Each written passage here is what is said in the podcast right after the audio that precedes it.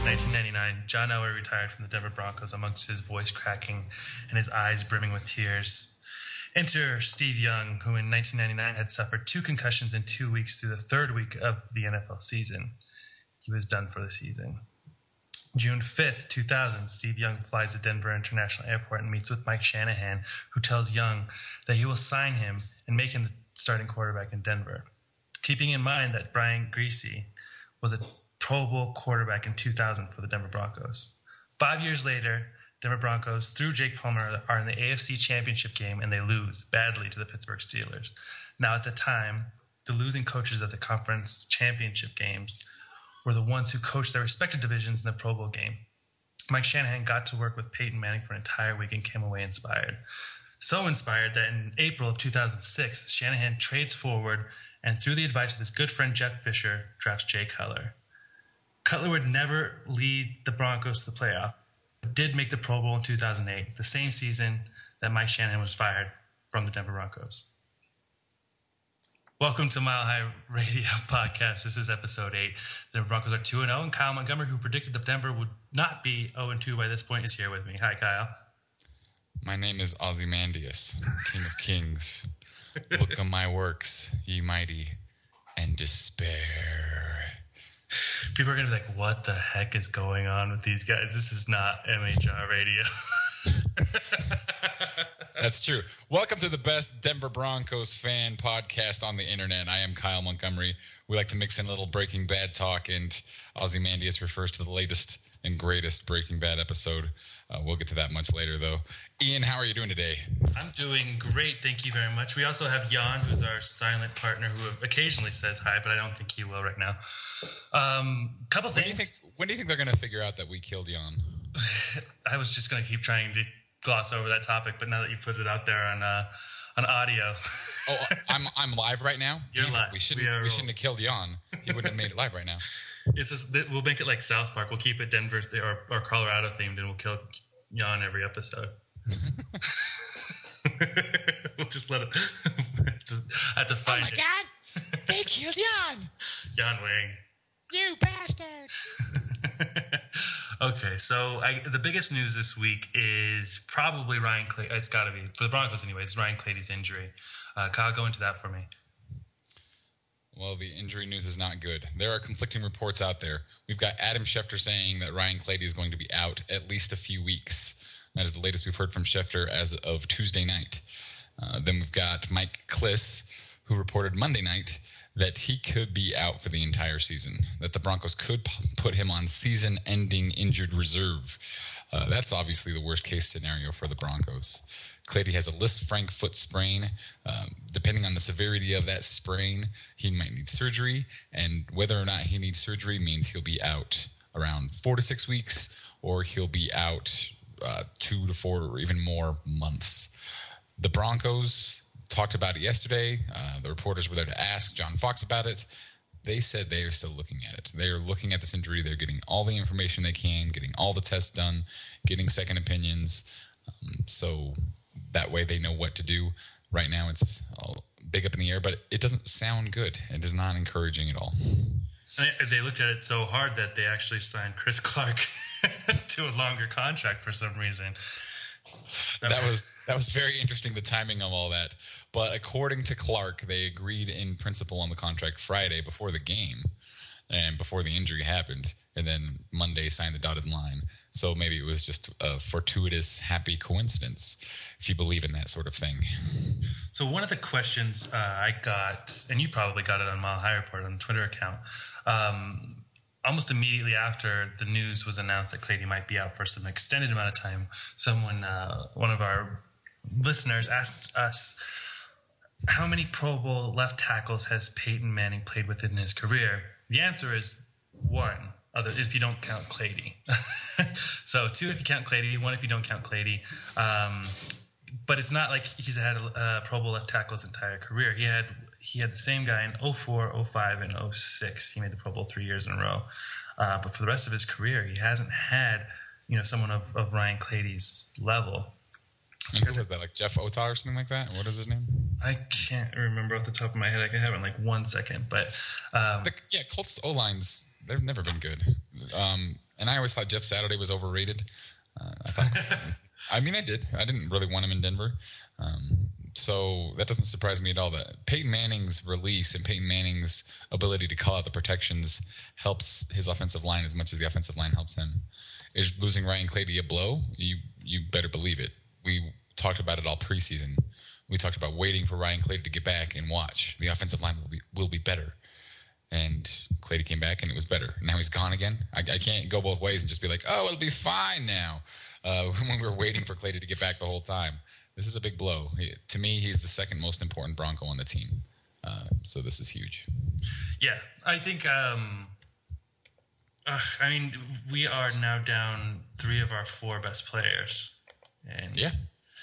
I don't know that um, – I don't know that the, the season would survive if, say, like Peyton Manning were to go down, knock on wood.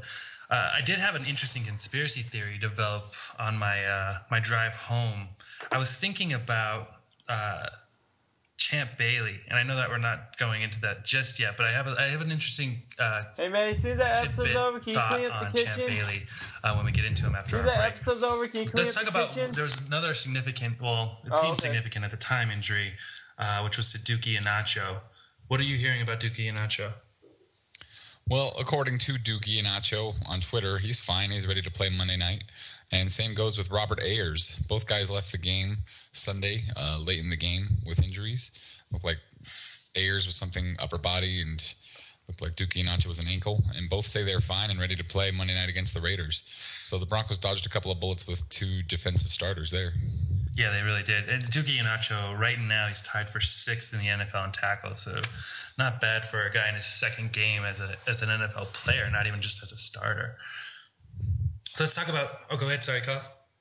Uh, yeah, I, I like Ihenacho a lot. He's lived up to the hype from training camp.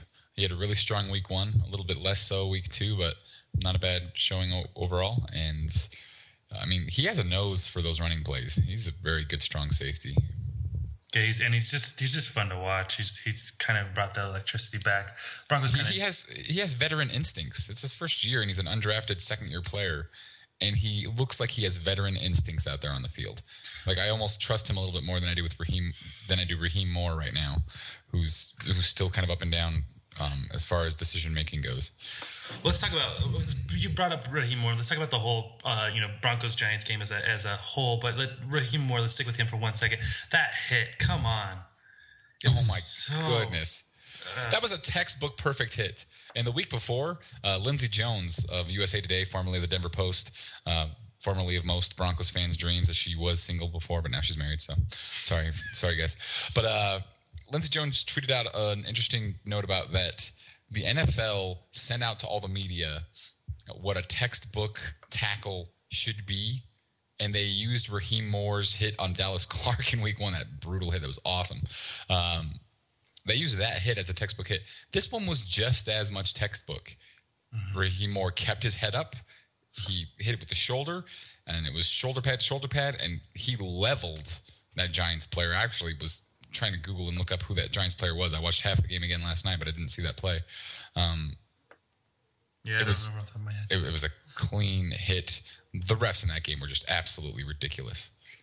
Yeah, the refs, and it, and it wasn't like the Broncos necessarily ever got it made up to them too. Sometimes when there's calls just go bad, like there was an entire Giants scoring drive where four of the calls went against the Broncos, and all four led to a um, first down. All the way down the goal line. Yeah, there were thirteen penalties for over one hundred yards against the Broncos, and I'd say at least four of them and probably at least five of them were really bad calls. A lot of calls are ticky-tack, but I'd say four or five were really bad calls. The officiating was completely suspect. Tarek Glenn, by the way, was the name of the uh, Indianapolis Colts left tackle who went to the Pro Bowl with, with Manning in oh four, oh five, and oh six. Who? I don't even know who that is. Interesting. Pro Bowler, three years, three times. Okay. Super, Super Bowl champion, A F C championship, played one hundred fifty-four games, played, started one hundred fifty-four games. Sorry about that, Tarek Glenn.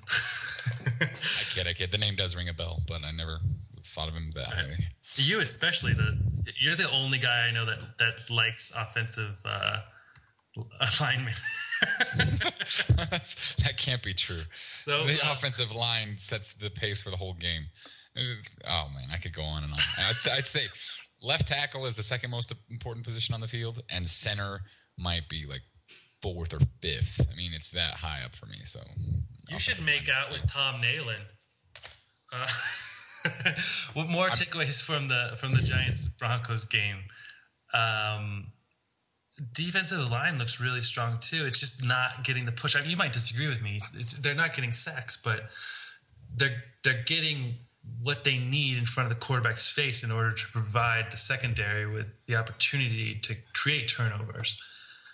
I'd put it the other way. I don't think the defensive line is doing that great, and I think the secondary is covering uh, the targets of their opposing quarterbacks so well that it's giving the defensive line the opportunity to get to the quarterback. These are these are coverage sacks that we're seeing. Eli Manning had four interceptions and only one sack. He had some pressure around him, but it, it was by no means consistent pressure. And, uh, you know, Sean Phillips, who, who had two and a half sacks week one, had none this week, kind of disappeared a little bit. Mm-hmm. I'm I'm not satisfied with the defensive line as far as pass rush goes at all. They need Von Miller back there. He uh, there's that moment though that's happened. It's happened now in the last two weeks, and it happened a little bit going back to last season. There's that moment when the Broncos have the game, and you can just see like the defense pin its ears back, and you know it's just going to be utter chaos on the other side of the ball. Like once once um, Trendon Holiday had run that that punt return in for the touchdown, it was just game over. The defense was just going to rock it.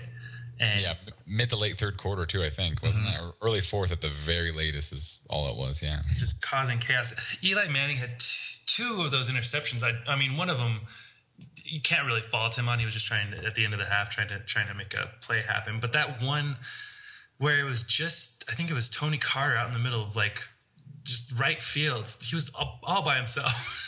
Yeah, there was some there was some miscommunication there because Tony Carter was like, "Oh, a punt? Nice." I think uh, that dance that he did afterwards, I think it was with Chris Harris. That probably that should get nominated for uh, celebration of the of the season. It's an early nominee. It's on the short list so far. I'll have to check it out. I did not see that thing. I was probably busy tweeting and writing about the game. Yeah, yeah. That's another thing. Is keeping up with the game while you tweet is. It's tough, and people are asking questions, trying to get numbers, and like, who was it that did that play? You're hoping that the T V does a replay, and they're not. Oh yeah, plus I'm writing a recap of the game during the game. That's that's the the most fun part is that you know there are people who want to talk about the game immediately when it ends, mm-hmm. and they don't want just one sentence. They want something of substance, at least a little bit. They want three or four, maybe five paragraphs talking about the game and how the Broncos won. So the game goes – this is the challenge of a blogger. I'm not complaining. I'm just talking about the challenge of it and that I've learned what is successful to do to, you know, overcome this challenge. You need to have some stuff ready. The hardest part, the absolutely hardest part is the last three to five minutes of the game because you're getting everything ready. You have to write the score in like three different places and you're like, damn it, nobody's score anymore. The Broncos are up like forty-one to twenty and the Giants kick a field goal. It's twenty-three, you know, or whatever. That wasn't the case here, but – you get the point. And, you know, if if Eli Manning throws another interception in the last few minutes, which he did, I have to go and find where I wrote he threw three interceptions and, you know, replace it and write four and all this stuff. So the score goes final. I hit publish within thirty seconds of it going final. That's the goal. And, uh, and, and God it, forbid, it, it makes yeah. it so I miss I miss Chris Harris and Tony Carter doing touchdown dances or interception dances. I miss that because I'm busy writing a recap. And we don't even have to deal with East Coast uh, East Coast deadlines. Those are the friggin' worse when you gotta publish something before the East Coast goes to print. You got things like, I don't know, rain delays and whatever. Anyway, uh, we're gonna take a break and we're gonna go. Uh, we're gonna be back with a Raiders preview and, or sorry, I'm, yeah, Raiders preview and a few other really good things, along with a wrap up to what the heck was I talking about in the beginning of the show. Go break. I mean, go Broncos.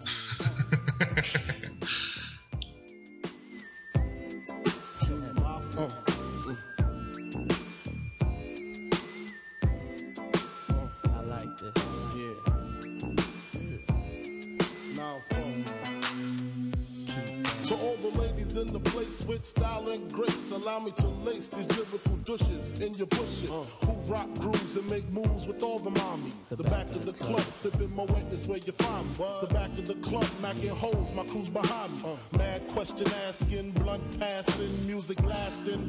But I just can't quit because one of these homies Biggie got to creep with, sleep with, keep the F a secret. Why not?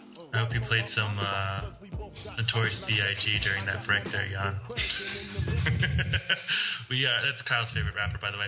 We are back, and we want to talk about the Broncos defense. So the Broncos defense, it's never been an issue for Jack Del Rio and John Fox to put together a defense. They've never they've they've coached together for, this is their third season. They've been in the overall defensive category. They've never finished lower than second um, in either year that they've coached together.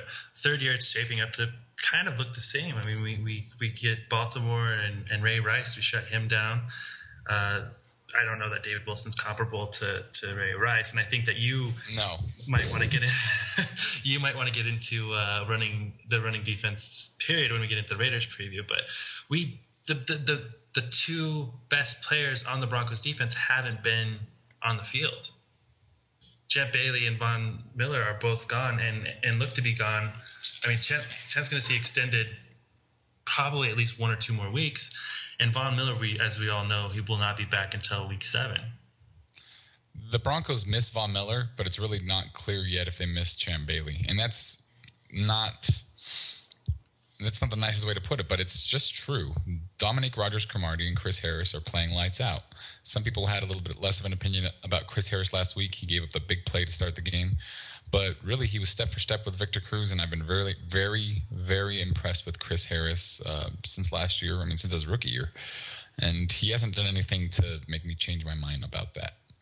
Chan Bailey, um, you know, I'm wondering if your conspiracy theory has something to do with Chan Bailey there, Ian. I'm curious what you have to say.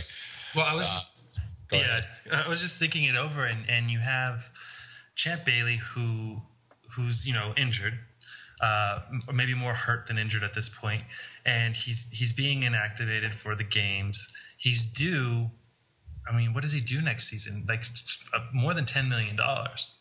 It's not going to be hard to justify to him at the end of this season that he needs to take a pay cut for the for the, you know for the good of the team, and he's, they're not going to look bad on the fans' behalf because everyone's going to be like, we don't even need him. Look how good the defense been without him. Well, I mean, the defense has been good without him. Chan Bailey enters the the uh, final year of his contract, that big extension he signed uh, mm-hmm. back in two thousand eleven. He signed that big contract, and he'll be uh, owed nine million next year. So he's already he's already owed um, more than that this year. The Broncos paid him more than that this year, a little bit, nine point five million, with a one point two five million roster bonus um, back at the start of free agency. So that's close to eleven million dollars the Broncos paid Chan Bailey. Um, just shy of that. So next year's nine million dollars is a little bit less of a hit. And if the Broncos are going to keep him, they need to see something. He needs to get healthy because right now they're fine without him, and he's not worth nine million dollars on the roster. He yeah, needs to, and hopefully, maybe not hope. So hopefully we're we're saying the same thing about Ryan Clady in a couple of weeks. Those are those are two of the, the three highest paid players on the Denver Broncos right now, and they're on the training table. Chan Bailey had a good year last year. The reactions to his playoff game were completely overblown. Here's the thing, though. Dominique Rogers-Cromartie is basically on a one-year contract. He, it was technically a two-year contract, but it was basically, but it was basically one. So technicality aside, aside, he has an option to sign or not. Um, so those are the Broncos' top two cornerbacks. They need to sign. They need to keep one of them. Chan Bailey is under contract next year, so it's really um, – the two thousand fourteen season is interesting. What are the Broncos going to do with these cornerbacks? Can they afford to keep both and keep Chris Harris aboard? Is he due a big payday? Yes. Um, is yeah. it better to, to do it now than right before he hits free agency? Yes. You want to reward your players who played well for you.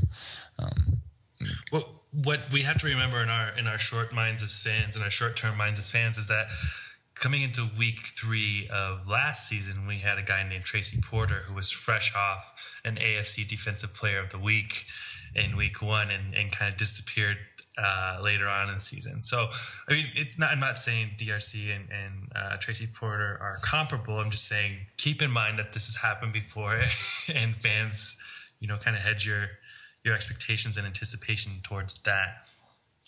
Did he really? I don't even remember that. That is remarkable. He he won Pittsburgh uh, Pittsburgh Steelers game. He had that he had that kind of game winning interception. Oh, that's right. Ben Roethlisberger. So another place, uh, well, not another place where we're a place where I think a lot of fans are concerned is the running game. And now you're out Ryan Clady, you got Chris Clark coming in.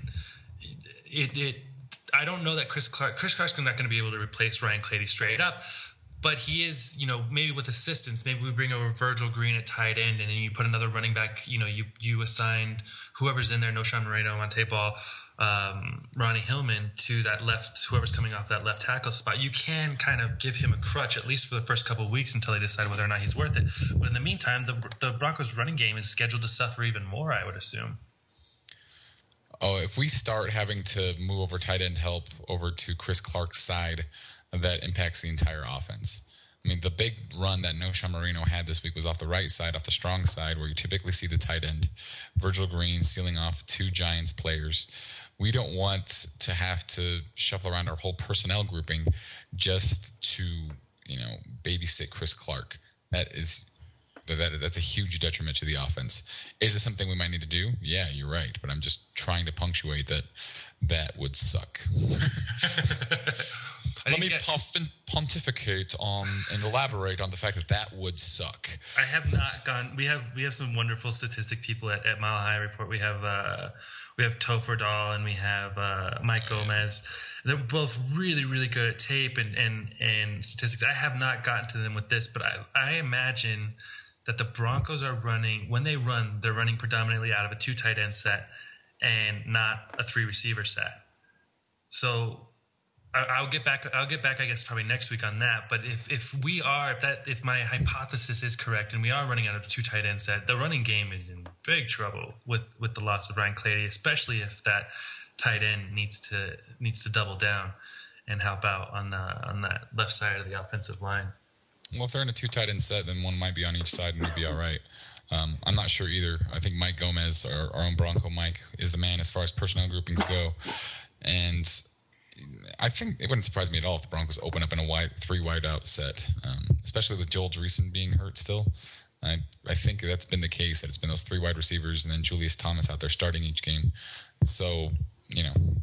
And this is the exact reason why you don't trade guys. You know, people people in the preseason are like, oh, we'll, we'll bundle Knowshon Moreno and Joel Dreesen and get a sixth-round pick or whatever, first-round pick, whatever you, you throw it out there. But, like, yeah, imagine where the Broncos would be. Um, one guy who could possibly return this week is is the uh, the the prodigal son of the of the preseason, C J Anderson, Mister Oh, Mister Yes. forty-one Terrell Davis yards. We we don't need him anymore. Knowshon Moreno averaged seven point one five yards per carry uh, last week. He had two touchdowns. I, I absolutely loved that long run down the sideline, that twenty-five-yard run, twenty-yard run mm-hmm. for that touchdown. And you know why I loved it? He found another gear. He he just sped up and outran everybody, and he kept two hands on that football. You watch that again. He secured that damn thing. He did not let it move. He had two arms around it, and he still managed to burst out ahead of every defender chasing him. It was it. It just made me so happy. After that Monte Ball fumble at the goal line, to see Knowshon Moreno taking care of the football and running like he'd never had in his whole N F L career, I was stoked. Knowshon Moreno earned has had the starting job since week one now, and he only put a greater stranglehold on that job. Uh, on Sunday, just like he put a greater stranglehold on that football by securing it to the goal line. It was good. Right. And then Jan just pointed out that during, you know, as it gets colder in Denver during December and in January, you're going to need all four of those running backs to kind of keep the team moving. Uh, beyond that, I think... Well, well plus Knowshon Moreno is going to get hurt, like, in the So, a, yeah, it's good to have C J Anderson back. The Giants the Giants game, if it's a, if it's a home game in New York, if it's a, an away game in New York, it's basically a home game for Knowshon Moreno, though. He's from New Jersey. Jets the Giants play in New Jersey. His grandmother's there. It's, you know, his, his whoever from high school, from college, they're all... They're all coming to the to the game in New York. I, let's just fly those guys out to the home games in Denver and see what see what he does if he plays in front of his grandmother every every week. so, uh, oh, go ahead. Charm this season, Miz Marino. Come on.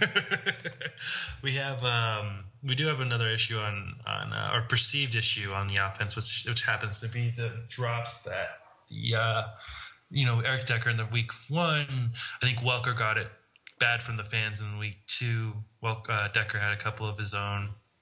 The, the drops. Is this a is this a Peyton Manning problem? Uh, is this a Denver receiver problem? Okay, well, let's start with the fact that Peyton Manning has thrown nine touchdowns to no interceptions. Uh, his, you know, his percentage completion is just fine. It's above sixty. It's probably around seventy. Um, you'll probably find it here in a second. Uh, he he's doing just fine. Um, he, you he mentioned thirty, forty-three. That's that's right about two thirds. Go ahead. You, you mentioned um, you mentioned nine touchdowns. I just want to point out that that is a record um, in the N F L. It, coming into the Uh, week two, the record was Drew Brees, and I, I can't remember the quarterback from. It was someone in his sixties who had thrown eight touchdowns through the first two weeks. Um, Drew Brees had tied it in two thousand nine, and now it, uh, Peyton Manning is the sole owner of, of records thrown, of the record for T Ds thrown by a quarterback through the first two weeks with nine, and no interceptions. He's the first quarterback in N F L history to do that. With that many touchdowns, that's the that's the crucial part. Um, so we go through these drops. We look at Eric Decker dropping the football last week. We look at Wes Welker dropping the football. They each had at least two drops. Wes Welker was targeted eight times. Uh, a couple of those were just some off throws by Peyton Manning, like you mentioned, but you know that happens. Uh, he had three receptions, but he had at least two drops. Eric Decker had two drops. He was the leading receiver for the Broncos. He had nine catches for eighty-seven yards. Um, so you can't harp on him too much, but. After a very, I mean, a very bad week one, and those drops in week two, people are getting, they're losing faith in Decker. And then we had the Thomases with the drop each. We had Julius and Demarius with the drop each. You know what Peyton Manning does when you drop the football, right, Ian Henson? He leaves you a, a letter in your in your locker, I think. Yeah, particularly. He's like, oh, I really liked your commercial, Wes Welker, from Old Spice about you getting trapped in, you know, a snow globe. I'm glad you focused on that instead of focusing on catching the football. That's that's Peyton Manning, how his tone goes across in, in those notes he sends. He always he always points out these guys like, oh, yeah, n- nice little uh, promotion you got there with that company. Did it make you a lot of money? You want to catch the football? That'd be cool. I think uh, Decker's definitely in, in uh, trouble with, with the Orange Crush people, especially as Orange Julius uh, kind of rears his head and gets gets a little more um, gets a more, little more national attention. Hey, another um, touchdown. Yeah. Six catches, forty-seven yards, another touchdown. Fantasy owners are very happy, whoever has Julius Thomas. I'm one of them. I think probably everybody listening to this podcast has Julius Thomas on at least one of their fantasy football teams. But um, if you if you read Mile High Report and you did not draft Julius Thomas and nobody in your league drafted Julius Thomas, shame on you. Just shame on you. Yeah, we told the, you all offseason. It seems like, yeah, the Denver media was, was way ahead on Julius Thomas, was way ahead on Duke Ihenacho. Um, there were some players that they're way off on, though, too. You know, where's Greg Orton? Where's, well, Brock Osweiler's. Brock Osweiler, you could go either way on because he's a backup quarterback. But you know, there's, there's, you know, if you if you if you talk about twenty players, chances are ten of them will make the team. Well, that's always the most interesting part of training camp is that year in and year out we have these stars that we see and we're like, man, they look really good this year. Why aren't they moving up the depth chart? Why isn't Greg Orton moving up the depth chart? Why isn't Matt Willis? He was every training camp every yeah. year, the training camp darling. This year was just so interesting because we saw Duke Iheanacho look good. We saw Julius Thomas look good, and we saw them rise up the depth chart. That was very rare, and so it was a pretty neat experience about the two thousand thirteen offseason.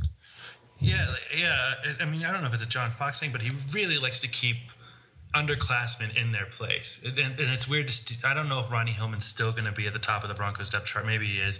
But, um, you know, like even Von Miller was was – not a starter on the depth chart necessarily when, when preseason started his rookie season. Um, Nate Irving was another one. I thought maybe maybe they were just not putting him at starting middle linebacker, and then all of a sudden, you know, the, the stuff happens with Von Miller, and he's starting it strong. When when Von Miller comes back, real quick before we get to our Raiders preview, when Von Miller comes back, do you see him? What do you see happening? I see sacks everywhere.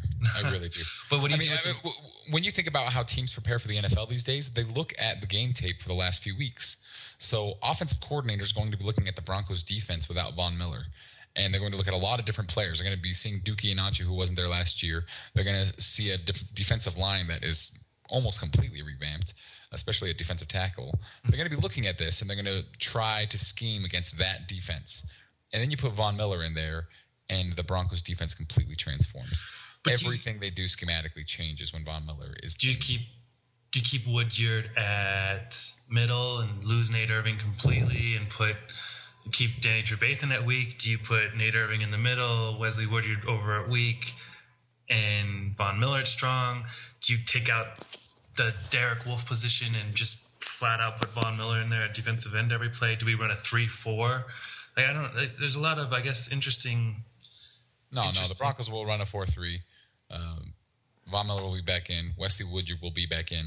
And they will find a way to get those two guys on the field uh, for their base package, and then, you know, whatever's left is is it Danny Trevathan? Is Woodyard in the middle?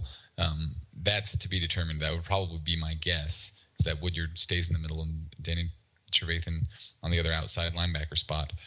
Um, but you you keep your best players on the field. When you have versatility like Wesley Woodyard provides, you can get him on the field at middle or at will, and you're fine.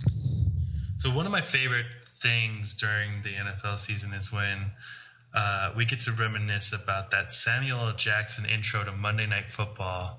Oh, we got the audio for it. It's so oh, good. Oh, could we get the audio for it on this podcast? We have, what is it? We have Raiders. We have Broncos. We have enclosed spaces. Yes. That's not my baby. My baby had a face. I couldn't remember a single quote from it, but you brought it all back. That was good. It's it's so good. For those who don't know, it's it's an E S P N intro to Monday Night Football, Raiders Broncos, from like two thousand two or two thousand four or something like that. And we just bring it up every year on YouTube every time the Broncos and Raiders play, whether or not it is Monday Night Football. And this year it is Monday Night Football. So Kyle and I have, have vastly differing opinions on, uh, on on what the Broncos will be facing. Um, I think both of us can assume that it's it's it's good that the, that the Broncos get to play Terrell Davis or Terrell Davis, Terrelle Pryor uh, now. He's probably the only, looking at the schedule, he's probably the only um, kind of running quarterback they have on the schedule, and that's what bothers you, is the, the Raiders' running game. Well, well we're going to face R G three here in a few weeks and Mike Shanahan. That game that game is the game I'm looking forward to most as far as the schedule goes now that the Ravens game is out. Um, but but this is what I want. I'm just, I'm playing devil's advocate. Do I think the Broncos are going to win? Yes. They're the more talented football team. Peyton Manning will find a way to beat their defense. But just play devil's advocate with me for a second. I tweeted this out earlier tonight, got a lot of responses that I was crazy. But if you were a team built to beat the Denver Broncos, the two thousand thirteen Denver Broncos, what would your strengths be? You would want to keep your offense on the field to keep Peyton Manning off the field. And when your defense is on the field, you want to be able to get after that quarterback. You want sacks. You want pressures. You want to have um, very creative, schematic blitz packages. The Raiders have all that. The Raiders are the number one team in the N F L through two weeks of the season in both rushing offense and pass rush defense. They lead the league in rushing yards. They lead the league in sacks with nine sacks. Um, they have two of the top three players in the A F C in rushing yards. Darren McFadden leads the A F C uh, with something like one hundred seventy-seven rushing yards. And then third in the A F C is their quarterback, Terrelle Pryor. These guys can run the football. They can stay on the field. And when you think about it, that is a team built to beat the Broncos, and that's all I'm trying to point out. I guess if, if someone's going to beat, if someone was going to build a team to beat the Denver Broncos, it would probably be either Dennis Allen or Mike McCoy. So, um, yep. and you know, Terrelle Pryor was Al Davis's last last actual draft pick, and and Al Davis, that guy hated the Broncos. uh, yeah. What I think, I mean, you're not going to get, you're not going to get. I, I'd be surprised if the Oakland Raiders had more than more than two sacks on, on Peyton Manning, but it's it's all there. I mean, the, the stars are aligning. You got Chris Clark replacing I, Ryan Clady. I was about to say, are you kidding? With Chris Clark in there, if I'm Dennis Allen, my mouth is watering. I am creating blitz packages to attack Chris Clark at every turn. But then you look at, I mean, Ray Rice is is is, is not a bad running back. He's top top five, at least top ten running back in the league, and the Broncos shut him down. You put in uh, Darren McFadden, who has torn up the Broncos in the past. This is a different Broncos defense. Games. Yeah, this is a different. And I think uh, Jess Place, one of one of the writers on Mile High Report, is, is writing about. I don't remember what year it was. I think it was two thousand ten. It was twenty-one nothing Oakland before like most people even got to sit in their seats. It was it was just terrible, oh, terrible games. Geez.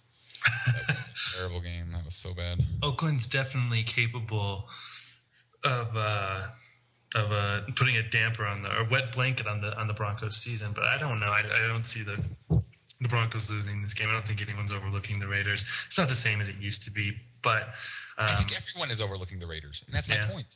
It's the rivalry game. It's a primetime game. The Raiders will show up for primetime. You know they will. Terrelle Pryor's. It's his first primetime start. This guy's going to be fired up, and the Broncos need to be fired up in kind. They need to not be like, oh, it's the Raiders. We got this. No. They need, and Peyton Manning won't let them do that, thankfully. But Broncos fans, I'm, I'm already seeing complacency. I'm already seeing, um, what's the apathy? Uh, I mean, seriously, they they are outraged that anyone would even consider that the Broncos could lose this game. This is the Broncos and Raiders. This is records go out the window. This is the division rivalry where everybody steps up to the challenge. And I am stoked for Monday Night Football against the Raiders. It's probably just as much, uh, I think, our fault as anybody's. That, that you know, us, the Mile High, our our fault being the Mile High Report. We are the number one um, Broncos blog on the internet, and we, we haven't even done Raiders Week. So if we're not doing Raiders Week, it's hard to, it's hard to justify the Broncos um, doing Raiders Week. So I think um, you know.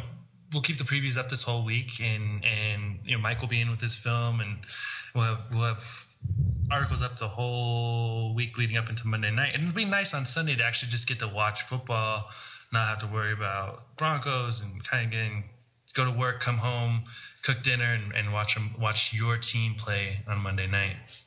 Now, I love the N F L, but I might skip this Sunday, N F L Sunday, and you know. I like hiking too. Got a few more weekends to hike. Yeah. Go on and go go conquer a mountain. Come back and get ready for some football on Monday night. I got a D V R. I can D V R some games and enjoy it later. I'm addicted to uh, to Red Zone. I can't stop. You just the, the full on like constant um, attack of the barrage of highlights. I just can't get over it. And um, you know, Jan just pointed out, Kyle, that you do have football on your phone. I'm old school. I still use my phone for a phone. It's crazy. That's that's not true. Kyle has yeah. an iPhone and he has football. My iPhone sucks. I need I need a five S now. What the heck? So let me go. Um, let me so go. outdated. I, I I will not get into the iPhone versus Droid conversation, but I want to go back to two thousand eight. So two thousand eight, Shanahan was fired. Josh McDaniels was hired. Whenever you want to tell a story, whether it was McDaniels who wanted to get rid of Cutler or whether it was a move that came from above, there's there's kind of been – I think it was actually uh, Sacamano who kind of led me to believe that it might have been Bolin who wanted to get rid of Cutler after all. But it doesn't matter. Cutler was traded to Chicago Bears. Um, amongst talks that McDaniels wanted Matt Castle to come in. Thank God that didn't happen. But we did get Kyle Orton in an eight and eight season after starting six and oh. Uh McDaniels had his second draft that was sustained. McDaniels, one thing you can say good about McDaniels is that he did have good drafts. Um, his his draft, his last draft before he left, kind of sustained the Broncos for who they are uh, now. He, he drafted Knowshon Moreno, drafted Robert Ayers, drafted David Brute, drafted Eric Decker, J D Walton, Zane Beatles, Demaryius Thomas, and of course uh, Tim Tebow. So during that next. During during McDaniel's second season, we actually got the re-entrance of John Elway, who who kind of joined the team in a leadership role, um, not as an official member, but did you know gave the Broncos a, a speech right before they went out and shellacked whether they knew uh, the plays that the team was running at beforehand or not. They did put a whacking on an A F C West team, so. Mm-hmm. Um, And that was the end of McDaniel's tenure. So for two thousand eleven, John Elway comes on board officially, hires a defensive coach, John Fox, uh, and they team to draft Von Miller, Raheem Moore, Orlando Franklin, Nate Irving, Quinn Carter, Julius Thomas, and Virgil Green. Tebow leads into the playoffs. Tebow just misses the Pro Bowl, which if, if you have been paying attention throughout the, the thread of this is that the Broncos have Pro Bowl quarterbacks, and they're still going out and finding other people. Brian Griese was a Pro Bowl quarterback in two thousand. Jay Cutler was a Pro Bowl quarterback in two thousand eight. Um, so we just so Tim Tebow that year just misses the Pro Bowl, and Elway, much like his mentor, flirts with an all-pro quarterback who is a season removed from football. Much like his mentor Mike Shanahan had it all those years before with Steve Young, but this time that all-pro quarterback says yes, joins the Broncos, and we're fifteen and four.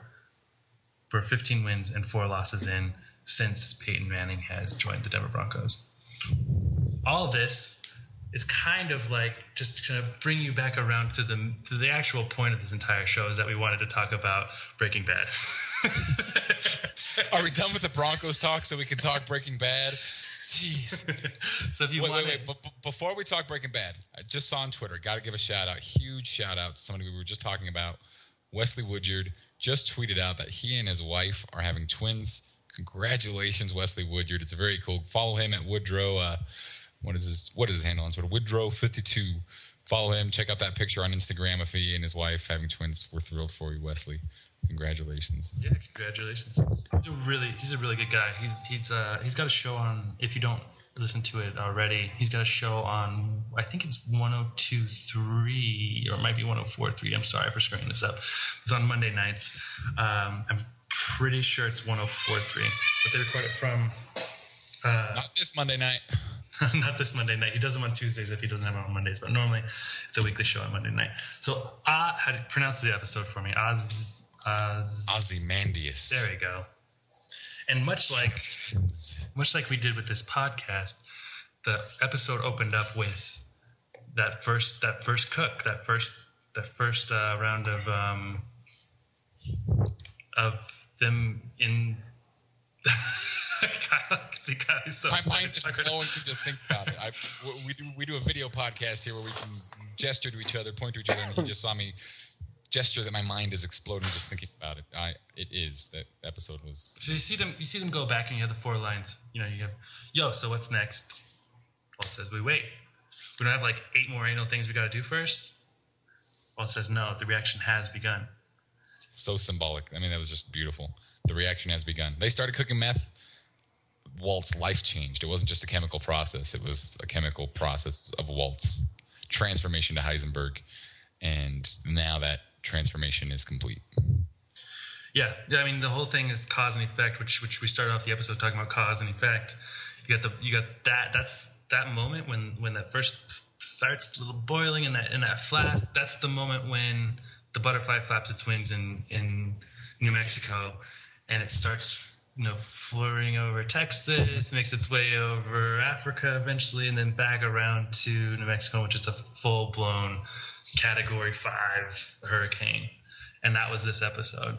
This is this. I mean, it's a slow episode, just a, but it like it just meant so much if you were watching the show.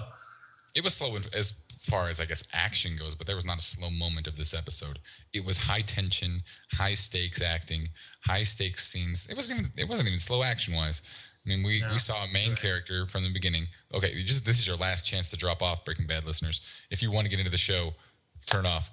But we saw we saw him die. We, yeah. I mean, couldn't believe it.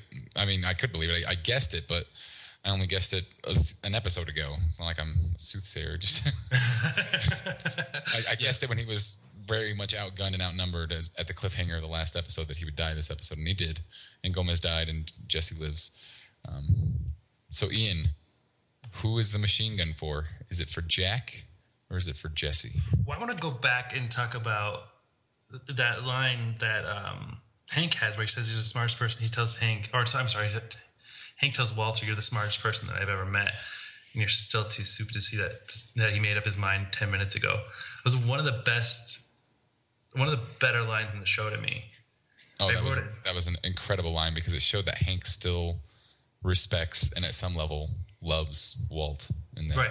He was torn about that too. I mean, to, for him to say that to Walt as one of his last words, his other words being, my name is Asak Schrader. And, you know, that was a great line. Yeah, so the machine gun. The flash forward machine gun. Very yeah. first part of episode one of the season, we see a flash forward, and Walt has a machine gun. Everybody is assuming that that is for Jack now. Do you think that too?